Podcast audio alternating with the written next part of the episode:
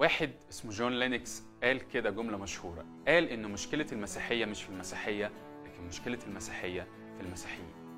المسيحيين اللي قدموا صورة مغلوطة عن ربنا.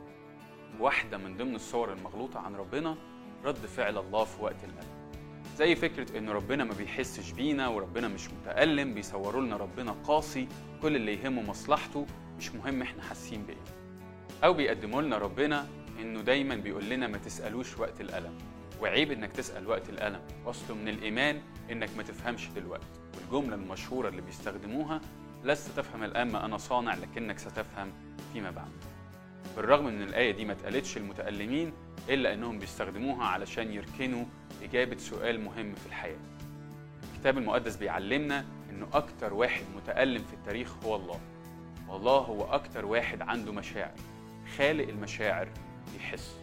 قدم لنا كمان المسيح صورة عميقة جدا عن السؤال ده. عند الصليب في وقت معين قال الآية دي، قال إلهي إلهي لماذا تركتني.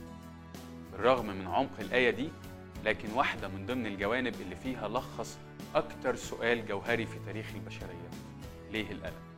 علشان كده اللي بتقدمه المسيحية مختلف تماما عن كل اللي قدموه الأديان أو الفلسفات التانية. اللي قدمته المسيحية إن الله ترك حصانته ضد الألم، دخل لعالمنا، اشترك في اللحم والدم، عدى بكل أنواع الألم وتألم ومات عشان كده يقدر يعين كل واحد متجرب